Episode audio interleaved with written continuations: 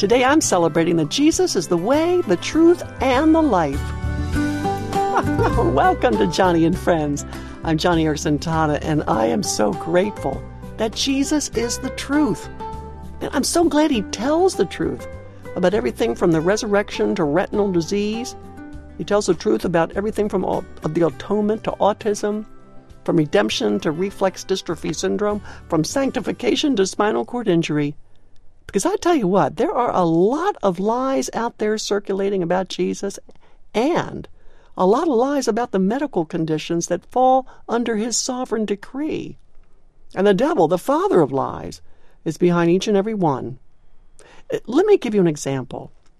Our ministry associates here at Joni and Friends were recently in Nigeria, West Africa, to do disability training in Abuja, the capital city.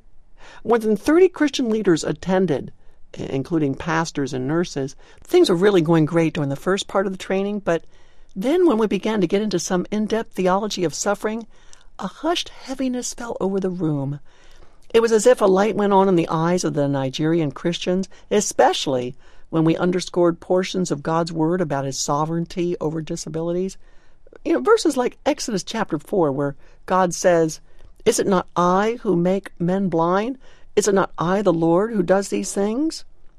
We could honestly see the Holy Spirit awakening this sense of conviction, repentance, and a resolve to correct some terrible wrongs. As the day wore on, we began to understand what some of those wrongs were. During the break, one pastor shared that it was fairly common for people with seizures or who had epilepsy to be labeled as witches by others in the community. If a Nigerian was mentally ill or if he had suffered a brain injury which left him with a seizure disorder, people, and I don't necessarily mean villagers in the poor countryside, I, I'm talking about educated people in the cities, these folks believed that anyone who experienced seizures was a witch. And if they weren't an actual witch, then they were cursed by the local witch doctor. The sad part is, even many Christians believed this. The same pastor confessed that sometimes the, quote, witch would be taken outside the village and stoned to death. Ugh. Another pastor shared that it was common for those with disabilities to be kept outside the church where they belonged. That is, until they got healed. Hmm. Another pastor shared how his own sister, when she was born with cerebral palsy, was left out in the forest to starve to death. It was the family's way of ridding itself of the bad omen of a baby born with a disability. Friends, this breaks my heart, but it also inflames my passion to keep telling the truth about the love of Jesus for these people.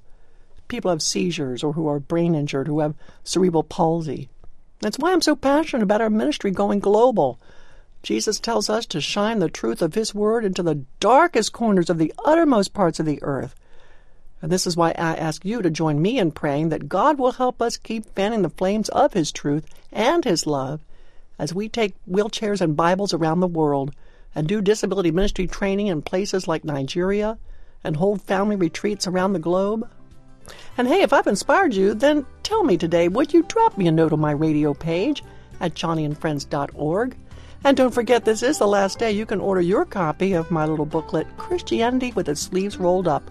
I'm really looking forward to hearing from you, and thank you for listening. Thank you for letting me tell you the truth about Jesus and the truth about disabled people around the world, people that he loves.